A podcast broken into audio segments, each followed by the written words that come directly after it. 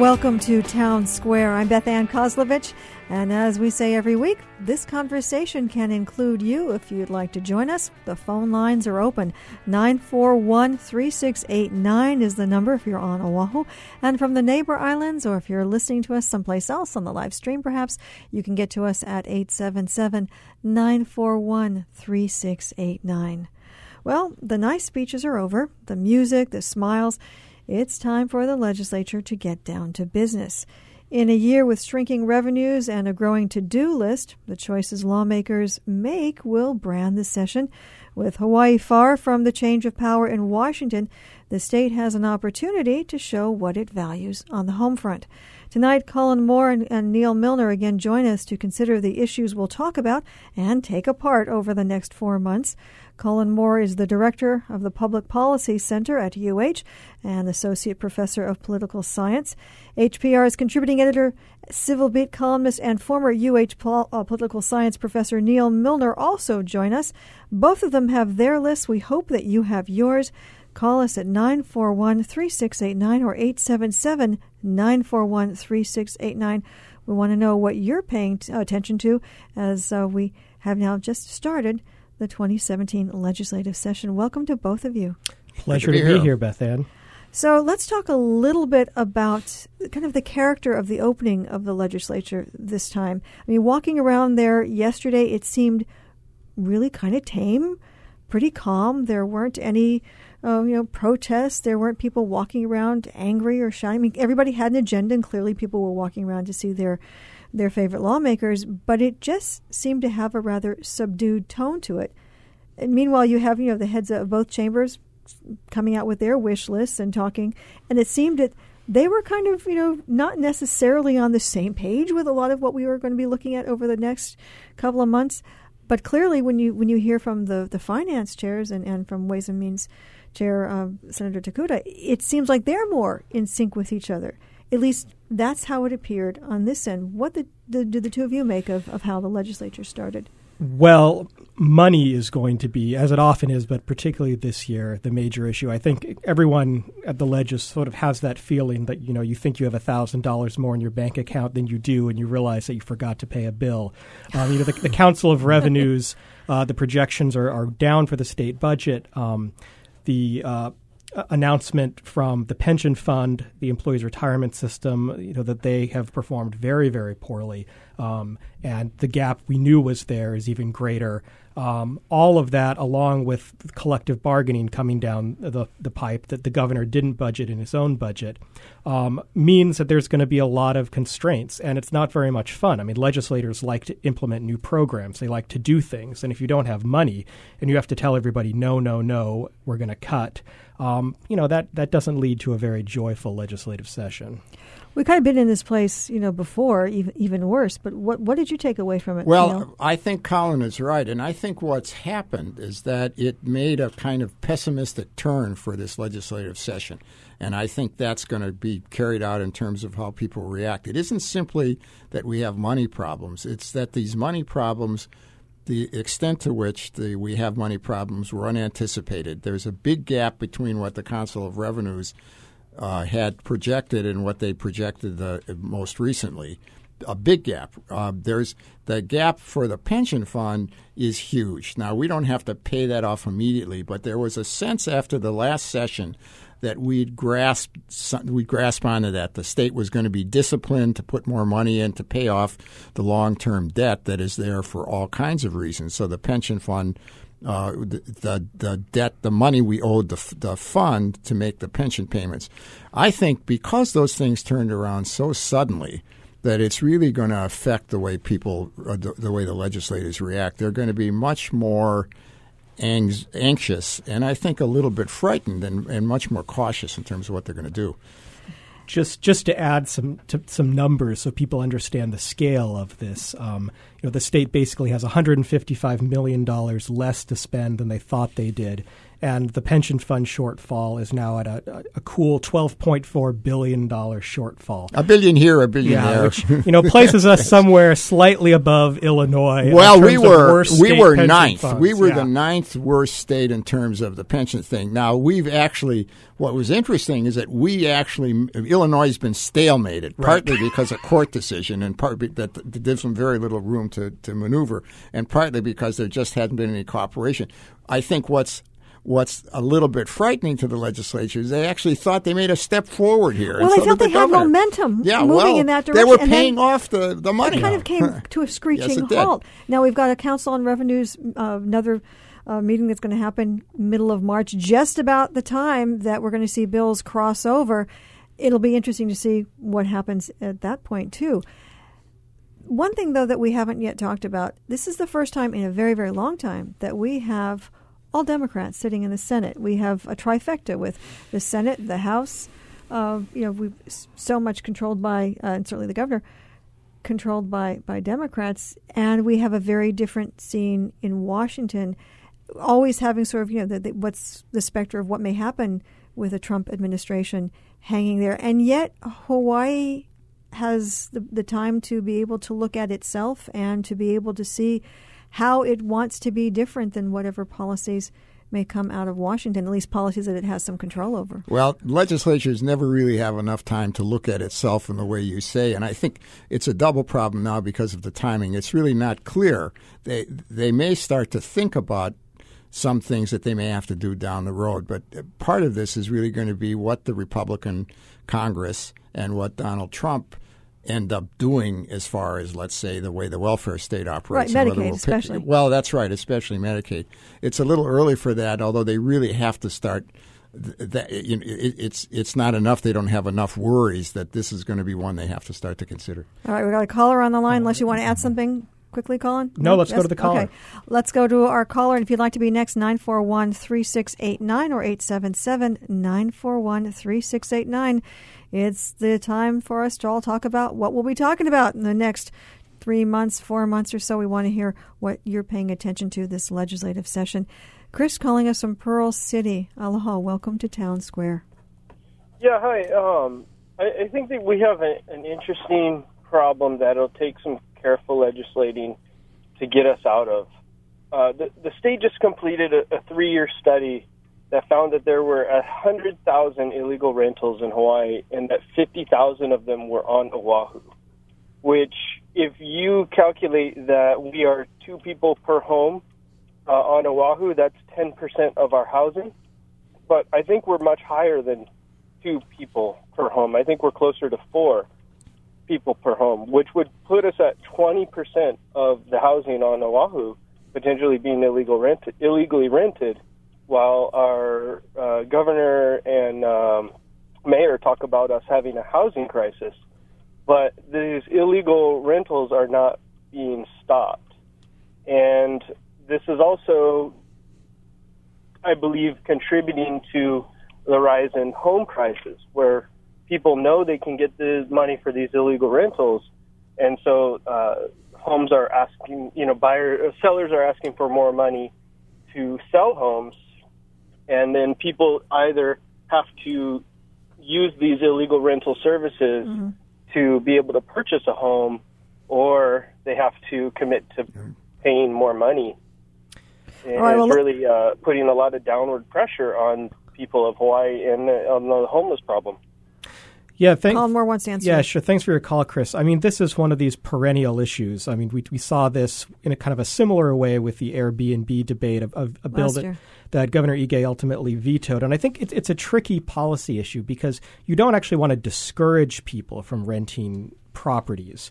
Um, you know that that increasing supply obviously lowers price and you want to be renting to local people probably more than you want to be renting to tourists or not renting your house at all and just you know, hoping land values will continue to go up. So I actually, uh, maybe maybe Neal can correct me. I, I didn't see anything, or at least any of the big announcements in the start of the session yesterday, um, on working on this issue. But I expect some related package of policies will probably emerge to talk about it. Neal? No, all I was going to add is that this thing has been such a significant and controversial issue for so long. Uh, more so at the at the county level Yeah. because it involves people who are making money off vacation rentals, and we're not talking about uh, blood sucking capitalists. No, we're here. talking about people who are using Right. this as a way Yeah, of being able as to second maintain their house. Yes. Yeah, that, that's In right. many cases, some So- people are using it to and I assume pay that's what he meant. I assume that's what Chris meant by illegal rentals. Right. Uh, that, that if they're illegal, if they don't have the requirements and the and the registration that you need for a vacation rental. All right, Chris, thanks very much for the call. If you'd like to join us tonight on Town Square, the phone lines are open and we want to hear from you. Really want to know what are you paying attention to? Maybe feeling a little bit of fatigue. It was a, hol- you know, a horrendous time coming through the last couple of months. And, and maybe, you know, you just kind of are turning a blind eye to the legislature. Are you? Or is there really something that's taking your attention? We want to hear. 941 3689 or 877 941 3689 if you call us from the neighbor islands. It's that time again. I wanted to, uh, if I might, jump back to what we were talking about earlier the the Democrat only Senate. Good. Let's pick that up. because we didn't we didn't quite hit on that, and that's uh, you know th- this is unique for. Uh, uh, the nation, I believe, right now, to have a chamber of the legislature that is controlled exclusively uh, by, um, uh, or both of your chambers uh, are the Senate con- controlled exclusively by the, the Democrats. And so, what what's the effect of Slom's absence? And one thing to watch for is the possibility of the emergence of a real a real splinter faction or an, a public opposition group among the Democrats. The Senate is sort of notorious for not having a lot of public debate, deciding everything behind closed doors.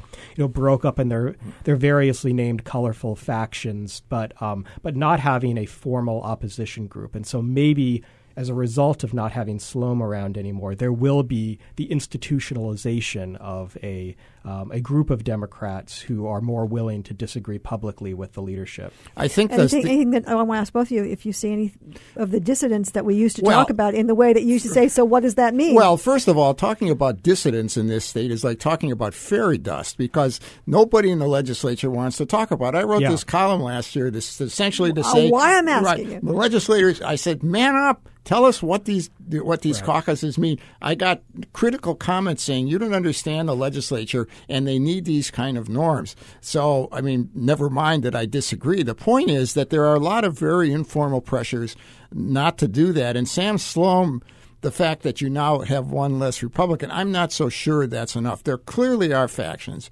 and I think the way that they the way they come up really depends upon what the issues are. Uh, but we have to understand how much reluctance there is to admit that ever something that anybody who has ever worked with a group of a size like that knows that there's diversity in the group. The College of Cardinals has a diversity within the group. But but sake. much like the College of Cardinals, people are loath to be That's right. associated That's with, right. with any faction, which Or really is an you know. extraordinary thing. Yes, although the College of Cardinals is more willing to to publicly uh, admit to yeah, but the thing about having Sam Slom in the Senate was the fact that you could always count on him to poke at something. no, no, I think that's I. I And we mean- don't really have that. No, now. no, that's right. I, I didn't mean to, to demean Sam Slom's importance because he was important in lots of ways. First of all, he was a living, breathing, talking ideological Republican. And even though I don't share much of his ideas, he actually had ideas that he would express in public, which is not what most of the Republican Party uh, does here, as you could see during the Trump election when they sort of disappeared from the face of the earth, although they ended up voting for him. He was also um, he was also a gadfly in a good sense. The fact that he was on every committee uh, it meant that he really did see things and he didn't talk about them. And I think, in a sense, that's a loss. But it still is only one person. Um, he was a Republican who was willing to uh, dissent. The Republicans in the House they uh, have taken a, a, strategy that I understand, although it doesn't necessarily work, which is to be more accommodative, except for one or two there uh, where they don't do that. But but the reason this is important is not just disagreement for disagreement's yeah. sake, so people like Neal and I can talk about it, and it's it's that by ha- by forcing that public disagreement, yes. it, there's certainly plenty of disagreement. It's the public aspect of That's it. That's right. Then it reveals what's really at stake. What are the what are the true fights in the legislature? Because without that, it's like interpreting shadows on the wall. I mean, there's just no you, you don't know you know is this bill really going to pass what are the actual objections you know are we really talking about death with dignity or is the major issue something else and if it's all decided be- behind closed doors it's almost impossible for outsiders to tell what's at stake. Which shuts out the public, too, from engaging in the process or even thinking that they can engage in the process, well, despite everybody saying they should engage in the process. Well, and since the, the way the process works here, where everything gets pushed to the end and right. then there's these hearings at the end, even under the best of circumstances, you really don't know what, what goes on. There's there's a lot of studies about how factions work in state legislators, state legislatures when you have one party. There's really basically two kind. We can't tell which this what there is here. One is really one is ideological, liberals versus conservatives, and the other is more personalistic. It's based around uh, power if if they're more likely to talk in terms of personal relationships, although not very much. You never hear them talk about conservative Democrats versus versus liberal Democrats, and it's as I say, it's just indicative of how strong the norm is not to not to talk about those kinds of things. If you'd like to join the conversation, we are talking about this legislative session. It's a very different one, not just because of the change in Washington, but also the fact, as we've just been talking about, we have a Senate now that has all Democrats in it. What does that mean for being able to understand some of the issues, understand some of the factions, what factions might even be of in this in this case? We don't really know that much, but yet, if it's being talked about and done in in secret then that shuts a lot of us out from the process. Want to hear how you are looking at this legislative session and what bills and what ideas, what issues are taking your attention? 941 3689 or 877 941 3689. And we're going to go to a caller now. Michelle calling us from Kaneohe. Aloha, Michelle. Welcome to Town Square. Yeah, hi. Thank you. Can you guys hear me okay? We can. Okay, great. Because uh, I wasn't able to just plug in my cell phone to my car, so I'm I'm hoping it's all it's all good. We can hear you. What it's I all good. wanted to ask about was rail. I heard some issues going with taxes, and then some people with some some more new ideas, like oh, let's put it at grade and forget the rest of the um, uh, overhead. Um, you know, overhead rail putting putting the cars at grade, and I'm I'm just banging my head against the wall, like you know what? We basically knew that once this tax happened, it was going to end up being going into perpetuity. Our grandkids will be using walkers by the time this thing is up and running the rate things are going. You're talking about the, the GET surcharge. Or is this just going to be another one of those hot button issues? And I'll take my answer off off air. All right, Michelle, thanks very much. Okay, so we're talking about the GET surcharge, the idea that the sunset should be removed and that it will be used in part for helping not just to maybe fix it, I mean, make make the rest of it happen, but also for maintenance. Well, there are two things you have to understand about rail. There is no feasible alternative uh, present now to finishing the whole thing. There isn't even anything close, and there is no feasible income stream other than the possibility of, of taxes. And everything else that's been talked about has been, let's say, in a highly speculative manner. So, big surprise, the legislature gets the fact that this is this is a large income stream. What the city and county are trying to do is to get the tax renewed to, to, to increase it for a longer period of time. Well, actually. maybe in yeah. perpetuity. That's uh, what the legislature wants. I think out of this is some coloration because they're very angry at the way the city and county handled it the first time. Right. Why they're asking for the skin in the game what, from the from well, the that I don't think they felt that they didn't get the, the good numbers. Um, but in the second thing, it, it appears as if the legislature has kind of, at least what you hear now, kind of recognized that if they don't take the responsibility for funding this, that it's not going to happen. This has really turned into a too big to fail operation. I think that's exactly right. And, and you can see them struggling with it because the proposal here is not just to dedicate this extension merely to rail, but also for other transportation improvements. So it can sort of be sold as this omnibus transportation excise tax increase, which is, you know, I think a, a political strategy here because it's probably the only way they can they can convince the public, even though I think everyone knew, as the caller Michelle suggests, that this was going to be in perpetuity, that they can they can repackage it slightly. You know, this is the new and improved neighbor GET. island. Yeah, So- neighbor oh, island. The neighbor island. That's right. But the idea that they want more coming from the city when we know that the way it was quote unquote packaged to happen was either through federal what was the combination of federal funds and and the extension on on the GET.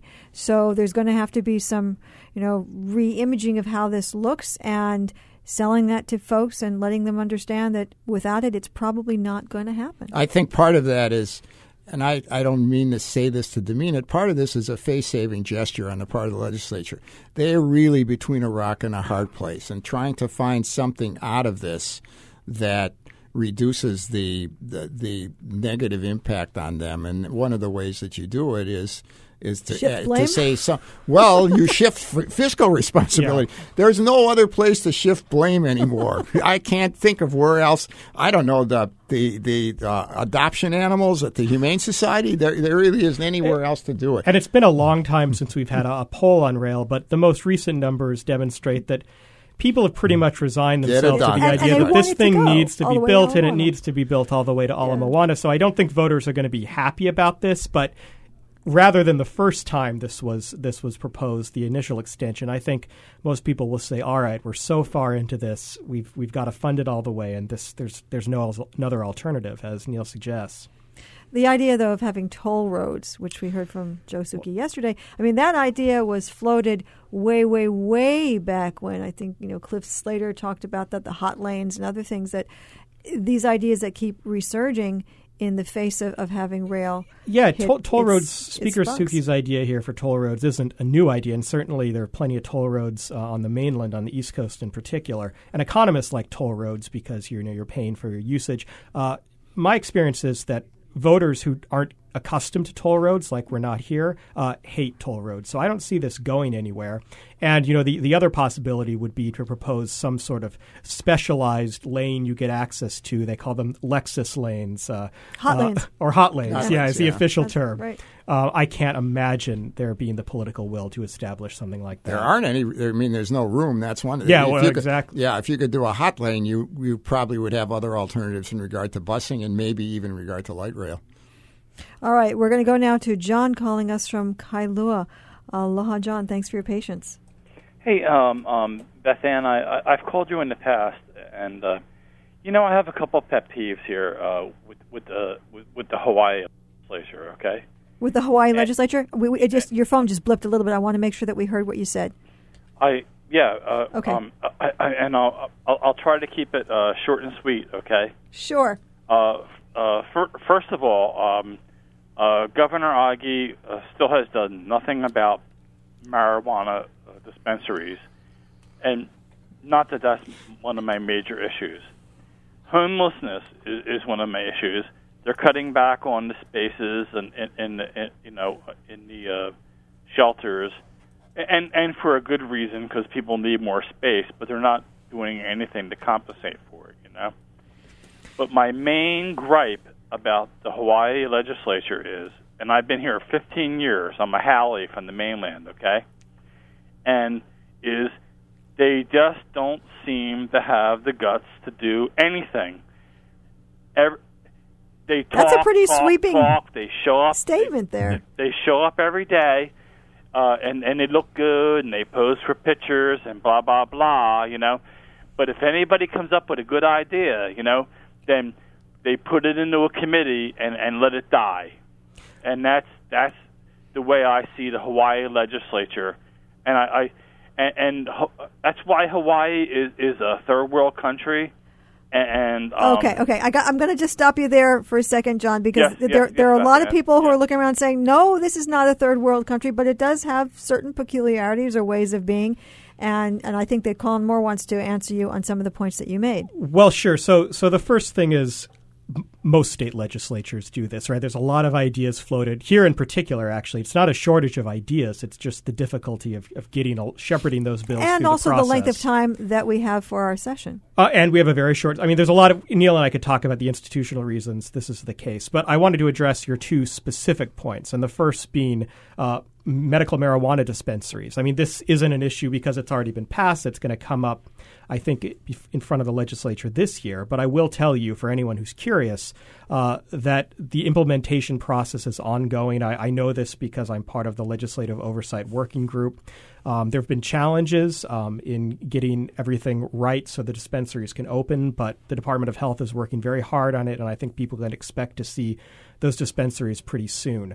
Um, the second is homelessness. Again, a perennial issue. Um, I, I, do want to highlight one thing that I think will get a bit of attention this session, which is Senator Josh Green's proposal to classify homelessness as a medical condition, uh, which is pretty creative because it would allow the state to draw from Medicaid funds, um, which is a huge pile of money uh, to do this. So I think in general, I'd say they're they're getting a bit more creative about this. I mean, it went from kind of being an, an issue everyone wanted to ignore uh, to an issue that now has you know people are working on seriously. It's very challenging, um, and also becoming a bit more creative in, in how they're addressing it. All right. Thanks very much for your call, John. Going to move on now to Grace calling us from Kurtistown. Aloha, Grace. Welcome to Town Square. Aloha. I have lived in Hawaii since 1972, so I've been here a long time. And I'm on the Big Island. And what kind of fries my beans is that this extra tax paying for the rail, it affects us on the neighbor islands. And then we don't even get, you know, all of our hotel tax accommodation, which stresses the counties for their repairs and things like that. I lived on Oahu for 20 years, the Big Island for 20 years. And man, I'm watching the prices go up like crazy over here for everything that gets shipped over here. And I know that perpetuity tax is ridiculous. I used to live in New York City, so I know what subways are. I used to live in Chicago. I know what L's are. And I know that this rail like the other woman said, we're not going to get it come through until our grandchildren are in walkers. okay? And all I'm saying is that I don't like being taxed big time for something that's not helping me at all over here.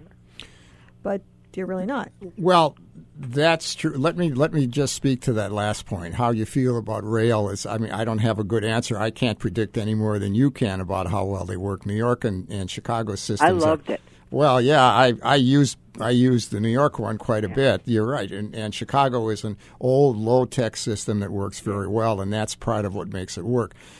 The thing, look, what what Hawaii and the neighbor islands have uh, is really not that different from what exists in every state in the country. That is, there's it's a rural urban split. There's some kind of split where people think they're not getting the fair share. From a kind of philosophical standpoint, one of the ways to think about it is that if we only were willing to pay as individuals for things that benefit us directly, it isn't possible for a polity to operate. It isn't possible for a political system to operate. Now, I'm not, when I say this, I don't want to say that your impulse is wrong because it's a good impulse to see who's getting what. But if you start thinking about uh, just what you're getting and what you're not. Let me give you an example. I think from from the from the Big Island. The Big Island for many years was deplete depleted of social services. You didn't have the the social services that you needed there. If I were to say it's not helping me directly because you don't have enough social works there, I would consider myself kind of bereft, kind of not a good citizen. And we all have that impulse, but I think we have to be careful on how we use it. And, well, I don't, I don't, I don't. You know, I did not mind the initial taxing yeah. go through. Okay. Yeah. It's a perpetuity. Sure. Well, that's the yeah. I understand that. Yeah. I understand that exactly. We're stuck with something that's too big to fail, and whether they call it perpetuity, they're calling it perpetuity because they, th- I think part of that is that to make it more like this fund that we talked about. This will be a regular transportation fund. But And- the and- other and- side of it is when you say perpetuity, it means forever. You're stuck, Yeah, right. yeah, you're stuck. And the bulk of the money is still going to rail. Oh, I mean, yeah, they're going to throw sure. a little extra to the that I'm- transportation and, department. And the thing, uh, you know, it's it, it's not a matter of being unfair, okay? Um, because you know we pay through our weight tax for our cars and things like that, you know, to cover everybody. But the, uh, the man, No, I I, I wouldn't Yeah. argue with your impulse at all. This is a legislative nightmare because Yeah. there are two things involved here. One of which is raising taxes, which even the most progressive legislature doesn't like to do. The second thing is that you're stuck with this big fat turkey. Um, right? that I can't eat. That's that you can't eat. Well, You the can- you can come and visit No, us, the Grace. good news: is the turkey doesn't run away from you because it's not moving. No, seriously, it's it just breaks down because it shouldn't. well, work. it doesn't. Other than the fact that you can see that that A roll that they have on television of the car running out of the uh, out of the the maintenance yard, they show that one every once in a while. This Over beautiful, and yeah, the- over over, and over, over again. again. Yeah. So Oh, I, mean, I, I just tried to have a little levity. Yeah, well, Yeah, Grace, well- thank you. We, we appreciate it. But you know, she does bring up a point though when, when she's talking about you know the, the weight tax and Yeah. registration fees. You know, chances are we're going to see that come back again too. Well, that's right. In part because of the switch to electric cars. Um, you know, the, part of our roads are funded through people buying gas. And the more people who shift over to electric cars, the less people are buying gas, the less people are paying that tax. Um, and so I think we are going to see a return to uh, revisiting this session some of these bills about um, you know increasing car registration or a variety of other packages to fund the transportation department. You know, Gr- Grace brought up another point too. I mean, in talking about this classic Oahu neighbor island divide, which is there's always this bill um, or proposal from the neighbor islands to increase the share that the counties get of the tourism revenue. Right, it's Right, capped at 103 million dollars right now. Um, what the what the Hawaii State Association of Counties would like and what they're proposing this session is a 55-45 split that 55% would go to the state, 45% would go to the counties and they think that'll help the neighbor islands that have pretty robust tourism economies. All right. Well, then mayors are scheduled to get together pretty soon. We'll hear more from them as as that meeting completes. Would like to hear from you though, as we're now into session, and obviously everybody's got their their pet issues and their pet peeves. What are yours? Yours? What are you paying attention to this time around? 941-3689 or 877-941-3689. And and Grace also just wanted to mention that this morning on the conversation, we spoke with Tom Yamachika from the Tax Foundation of Hawaii, who had a number of things to say about tour about uh, transportation taxes. So you might want to go into the archive and just give that little bit a listen. You can find it at hawaiipublicradio.org. Going to go off now to Nicole calling us from Honolulu. Aloha, Nicole. Aloha. Thanks for your patience. Oh, aloha. Hi there. Hi. Uh, so, kind of uh, touching on the rail tax issue, we know that it'll probably be funded by an increase in the GET, which is really hits low income and working class families hardest. Um, I've seen some studies that show that it's like 10 times more of a low income family's income is spent on the GET than high income families. So there are some groups around the legislature, I talked to them yesterday, that are interested in finding ways to make the tax burden more fair so that working class people and struggling families can actually pay their bills, pay their rents, and stuff like that. And it doesn't become a regressive tax for those who can least afford it. There's Exactly. there's an easy way to do it. It's easy administratively. It's hard politically, and that is you make it part of the income tax, and you have a progressive system so that they pay more, or you give more rebates to on the basis of income on. Or on you the- don't tax Or you- goods yeah, you don't, don't tax, which a lot of states do. We've never been interested in doing that here. I think the legislature is n- n- uh, is not about to take on that kind of task. That's not well, the and there's always roll. this the, the response to this. There's a creative one, a kind of a unique to Hawaii response to that, which is we shouldn't touch our GET tax because the tourists pay a huge percentage of it. So yes, it's a regressive tax, but a lot of that burden is shift over shifted over. And we to heard that yesterday Yeah. too. That, I mean, I'm not going to evaluate the merit of that claim, but that, that is the classic response. I'm not sure how good that makes people who are one paycheck Right, away exactly. from being out on the street, about it, which is a lot of us feel. But I guess uh, Yeah, and it still sounds like most GET is paid by people here, even though like well. a I lot think of that's Oh, right. yeah. Oh, sure, sure. As, as much as tourism is the driver of the economy, the fact that a million people every day contribute to the G- well, uh, to contribute to the to the GET is is a is formidable. Sum. And given the fact that we have so much of what we all consume that has to be shipped here, the fact that, that it's you know got fees tacked onto it because of you know it's coming into the harbor, it gets some fees tacked onto it there. That's getting passed on to the rest of us. So in, in some cases, the case has been made that you're getting sort of you know taxed on tax on tax for the same goods. You know, some of the some of these more creative approaches to uh, uh, economic justice, the legislature has not been that interested in embracing. The classic one that I'll mention here is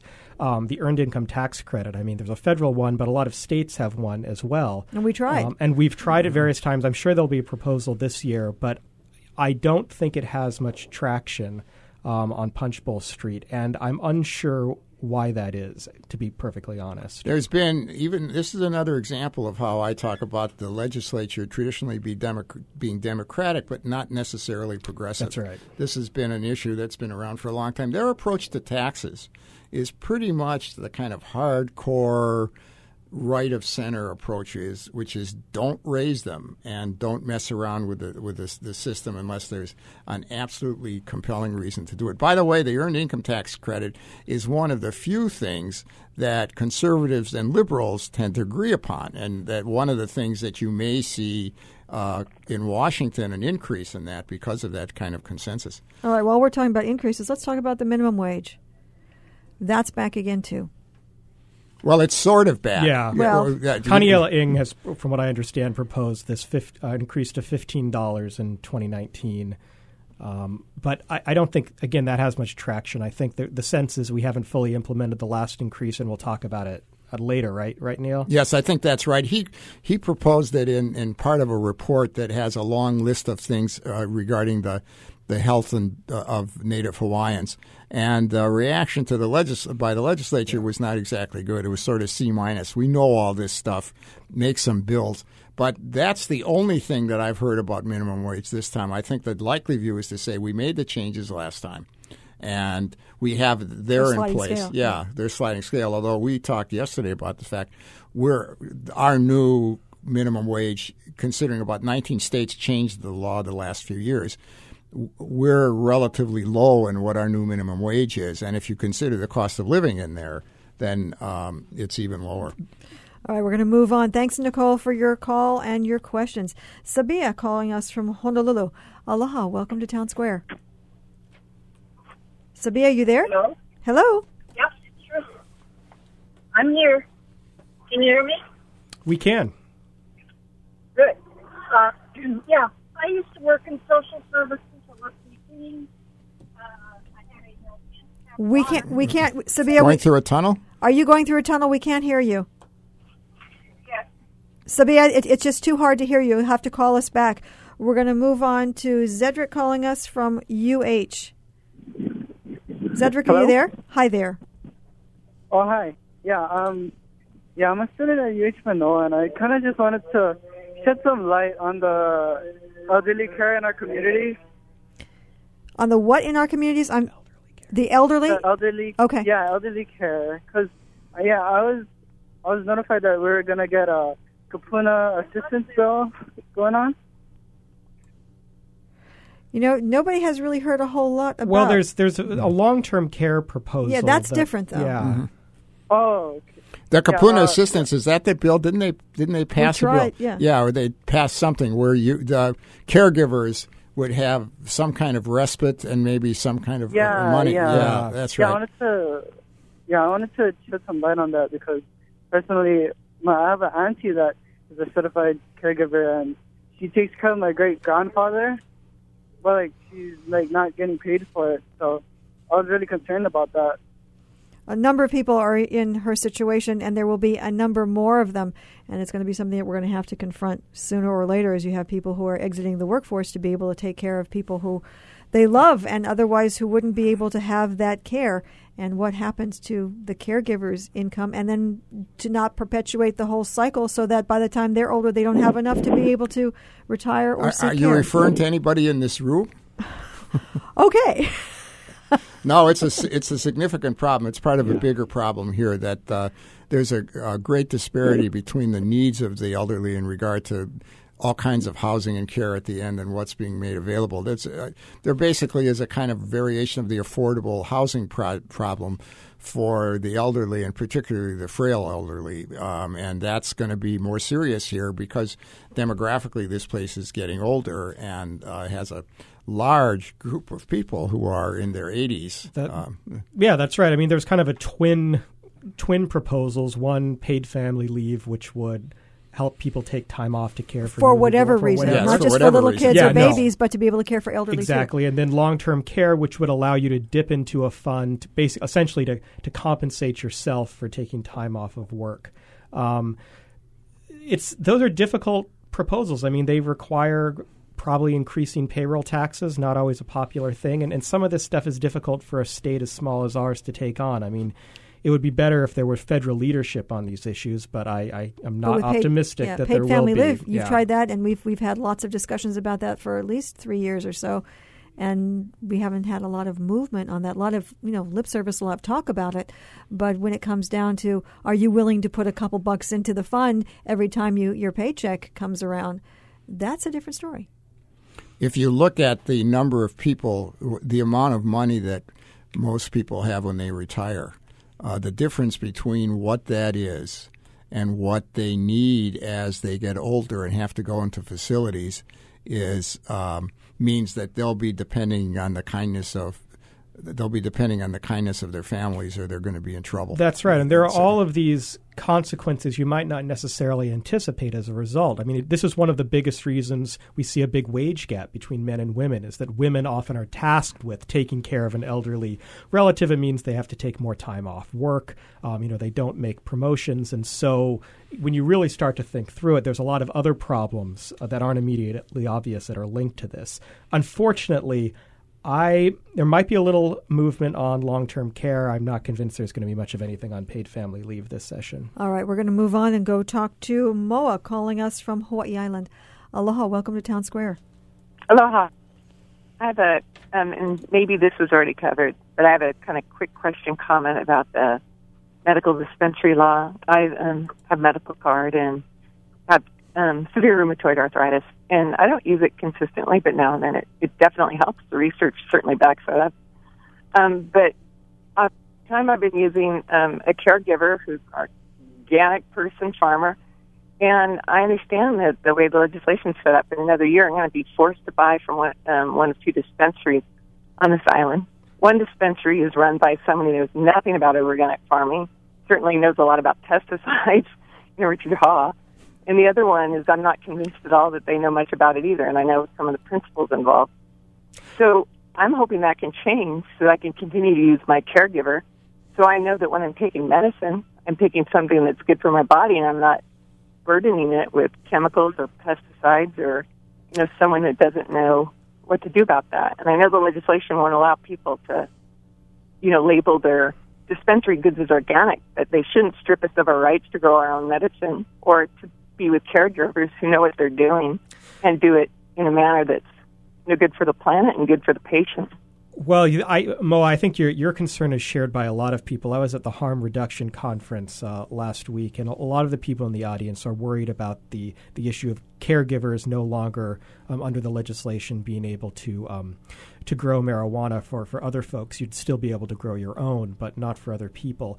Um, I think that the legislature right now is pretty sensitive to that issue. I expect that the time that the phase out time will be extended possibly. Um, I would be surprised if it's continued indefinitely, though. I think the, the idea is I once should not be forced to buy from Richard Ha, who doesn't know how to buy, you know grow organically or anyone else. That's Well, just that- ridiculous. the I- the the purpose of the law Big is to yeah the purpose Yeah. of the law is to force you to buy marijuana in exchange for getting it legally. Uh, That's that's what the law does. The law made a choice. now under the existing law, what it's forcing me to do is is buy from one or two big organizations. It's Sure. forcing people to per to frequent big business as opposed to, you know, ha- getting it free from a caregiver. It, it's then we know the quality of it. It's just it's not run that way in other states. No, It's well, in others, the, the most of the states. individuals on this island. That's right. Most of the states that you're thinking of, I, I guess, uh, have a very different model. The model is that the market to, for whom can, who can sell marijuana is an open market. The, the the state doesn't control who can sell it. The state controls where you can use it, and possibly sets up laboratories that tests it for various things like THC. I don't know about the organic stuff. I never really thought about that before. It's critical because I people understand. who are in the know that have degenerative diseases don't mm. want an extra chemical load, and a lot of us are cognizant that way, and we shouldn't be forced to use stuff that we know absolutely is not going to be healthy for Right. us. This is about big business, and right now caregivers don't sell. I mean, caregivers are just supposed to take care of you. You know, maybe you can help them with the cost of you know some of organic treatments, but it's not a, it's not that at all. It's a real neighborly thing, and to force us to have to now go give these two big people money when they don't even know how to grow grow well or grow in a manner that's healthy that that needs to be fixed this is all about money All right, Mo, I'm, I'm going to just stop you there because we need to move on in just a second. Uh, but I'll have Colin give you just the, the kind of the final word on some of Well- this because we talked about this a, a very long time ago as this was moving through, and people were also upset for the very same reasons that Mo just articulated. The only thing I can say is that there's a, a number of people in the patient population have the same complaint that MOA does. Um, it may be that the the uh, this the caregiver rule is, is extended for a bit. Um, I am not optimistic though that that is going to to change entirely. I mean that is how the bill was written, um, but you know this is a democracy. It's not, bills can always be rewritten, but for right now that's that's what we have. Which sort of leaves her a, a bit in a lurch. It it, it does, and, and that's all I can like her. say is right, to tell right, you the right. truth. Yeah, that's the truth. All right, Moa, we wish you all the best. Going now to Jim calling us from Kailua. Aloha, Jim. Welcome to Town Square. Aloha, Beth Ann. I have a question for your panel. Sure. I'm interested in the upcoming death and dying so-called bill. You must be sitting on my at- shoulders because I was sitting here writing on my on my notes. We need to get to death with dignity. okay, so let, right. let, us talk about that. dignity. Uh, a and couple of people. briefly, Go for the listeners that don't know, this is allowing, and this is already passed in several states on the mainland, allowing those with a terminal illness to take their own life through their own actions with medication without holding the medical and health professionals associated with the case liable in any way. If if And they if, if they're the terminal if they're terminal and is. hang on a second if they're terminal and if it's you're talking about within a six month period because right. that was a really crucial point. We did a whole show about death with dignity uh, last week, especially after the the lawsuit was announced. So if you missed any of that, you can also find that on the archive too. But as several lawmakers have talked about death with dignity and at least are saying that it's on their radar, Colin Neal. Well, it's been on the radar for a few years here, and generally it has the same, not generally, it always has the same kind of pros and cons, and pretty much the same. Yeah, but now we have Colorado, which we had. You know, Well, last, you know, you have Colorado. Slowly. That's not important. What you have is John Radcliffe. And the John Radcliffe, who was a very astute and successful lobbyist here, probably one of the, if you ask people to name the three most influential lobbyists in the state, he He'd always the gets list, there. yeah. And no Wallflower is tragically has uh, terminal cancer. He's taken it upon himself as a lobbyist and as an individual to go forward and to be the public face on this. Now, you know, I'm I've been around long enough to know that one person doesn't necessarily change things around. But the fact that he has political skills and he is who he is and he's gotten an enormous amount of publicity may have, I think, would have more effect than the fact that other states have done. it. I mean, Oregon's Oregon's had this for for years. I think Washington has it too.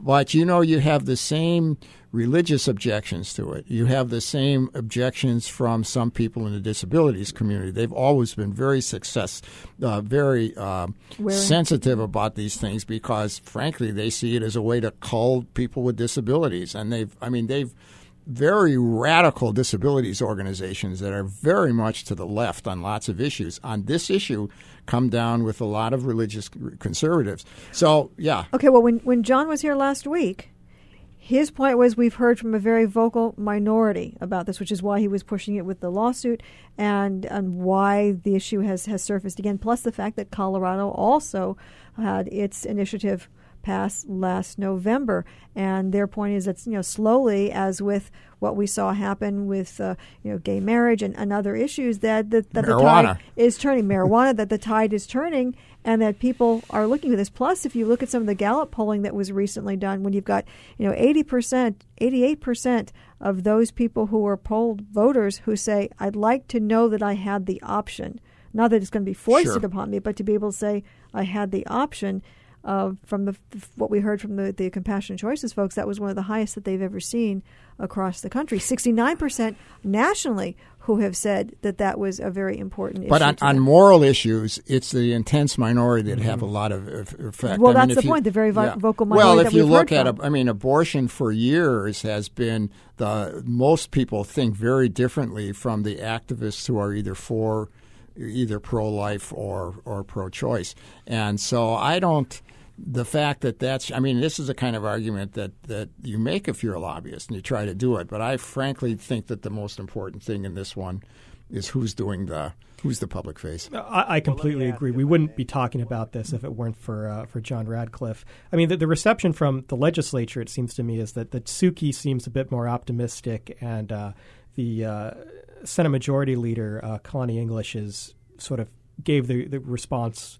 You know, we, we've seen this before; it hasn't passed. There's nothing really new here. Um, we're, we're not interested in making this a part of our our package. So, I mean, moral issues like this are very hard to predict how they I think how they end up playing out. I think my my guess like Neal's is this isn't going to go anywhere, but with John Radcliffe involved, I mean there is robust public support.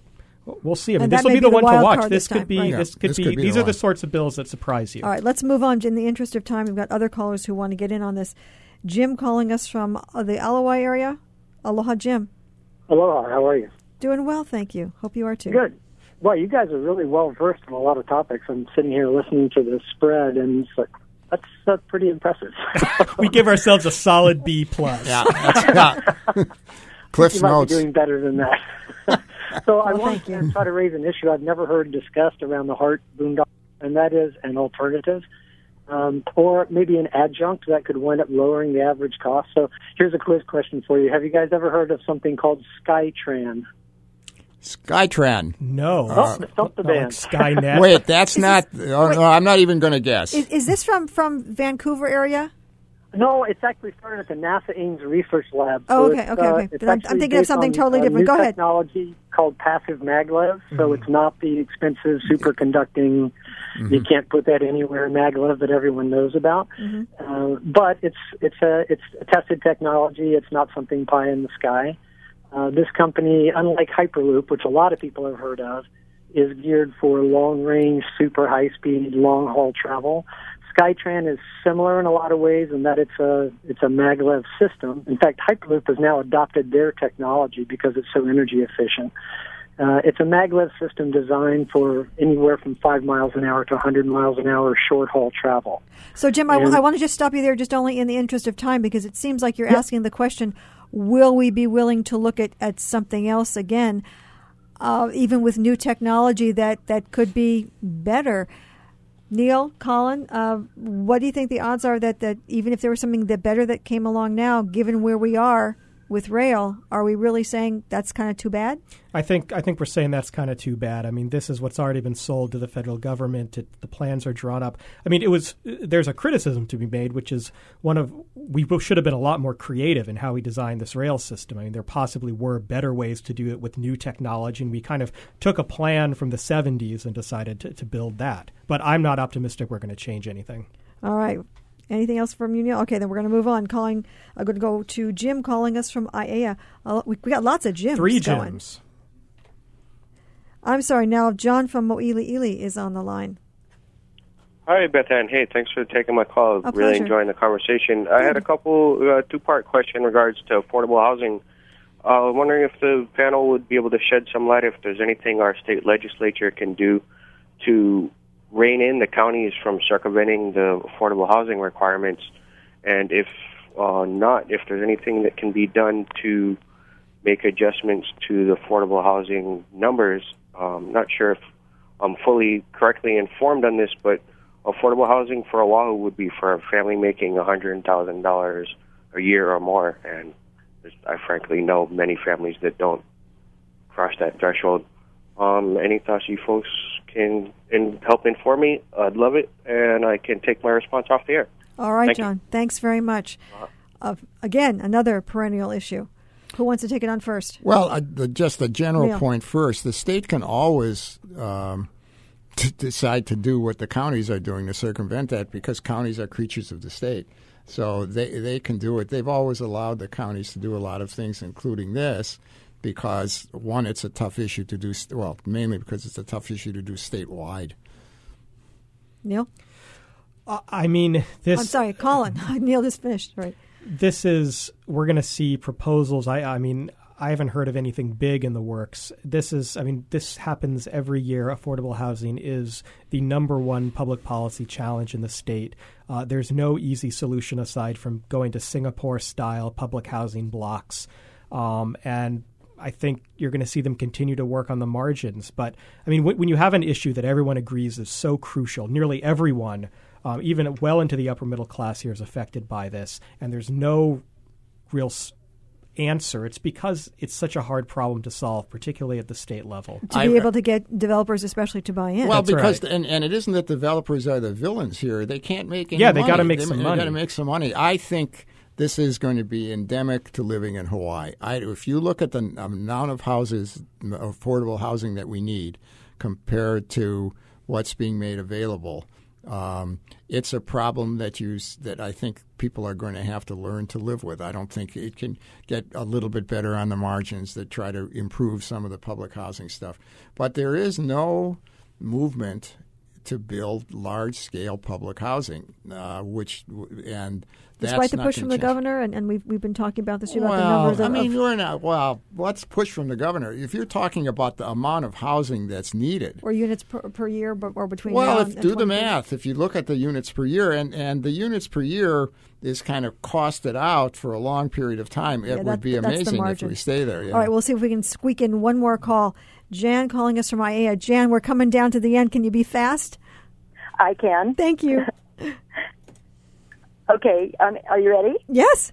Okay. Uh, yeah, I'm a caregiver, and I wanted to put in a plug for the caregiving bill. I'm not that familiar with what's in it right now, but I do have some a lot of experience doing this, and so I I wanted to say that I thought some of the important things that don't cost a lot of money would be um, you know classes for exercise and um, you know that sort of thing for seniors, just to keep them healthy in the first place, so that the caregiving doesn't go beyond the home if you can help it. Um, the other thing is, you know, to have conferences, sponsor conferences about um, discussion of resources, what we have, what we need in Hawaii. So, some of Uh, that's you know, some sort- of that's sort of already assessment. some of that's all already happening, and, and no doubt you're talking about having that networked a little better. Forgive me for having to go, but we're coming up to the top of the hour, and I just want to go right back to Neal and to Colin. We didn't talk about some of the other issues that were on our list. Everybody else had their list too. That's good, but looking at stuff like you know what's going to happen with the privatization of the hospitals and and the unions and, and arbitration. Anything very quickly you want to say on your well, list? unions and arbitration. I mean, we didn't talk about the governor's budget either, and I think one thing to watch for in this session is the legislature is going to poke him a little bit, um, and partly to be testing, you know, his chances for reelection, but also, uh, you know, how much support he can get for his bills. Neal? Well, I think that some of the things that don't get talked about, and we didn't talk about them, are, are sort of lingering problems. Special funds, uh, the lack of monitoring and compliance, the state hospitals issue, and the governor's confidence that he'd be able to resolve it, which he hasn't. All right. Well, we're going to just have to have another conversation at some time, which we probably will do in about, oh, maybe halfway through session. You'll have to come back, as you always do, and we'll take a look at really what we're looking at by that point. Want to thank all of you for joining us tonight for Town Square. And just remember, tomorrow morning, the conversation is preempted because of inaugural activities that uh, you can listen to live with us from 5 o'clock in the morning. So I'll wish you a happy weekend. See you back here on Monday. I'm Beth Ann Kozlovich. Aloha.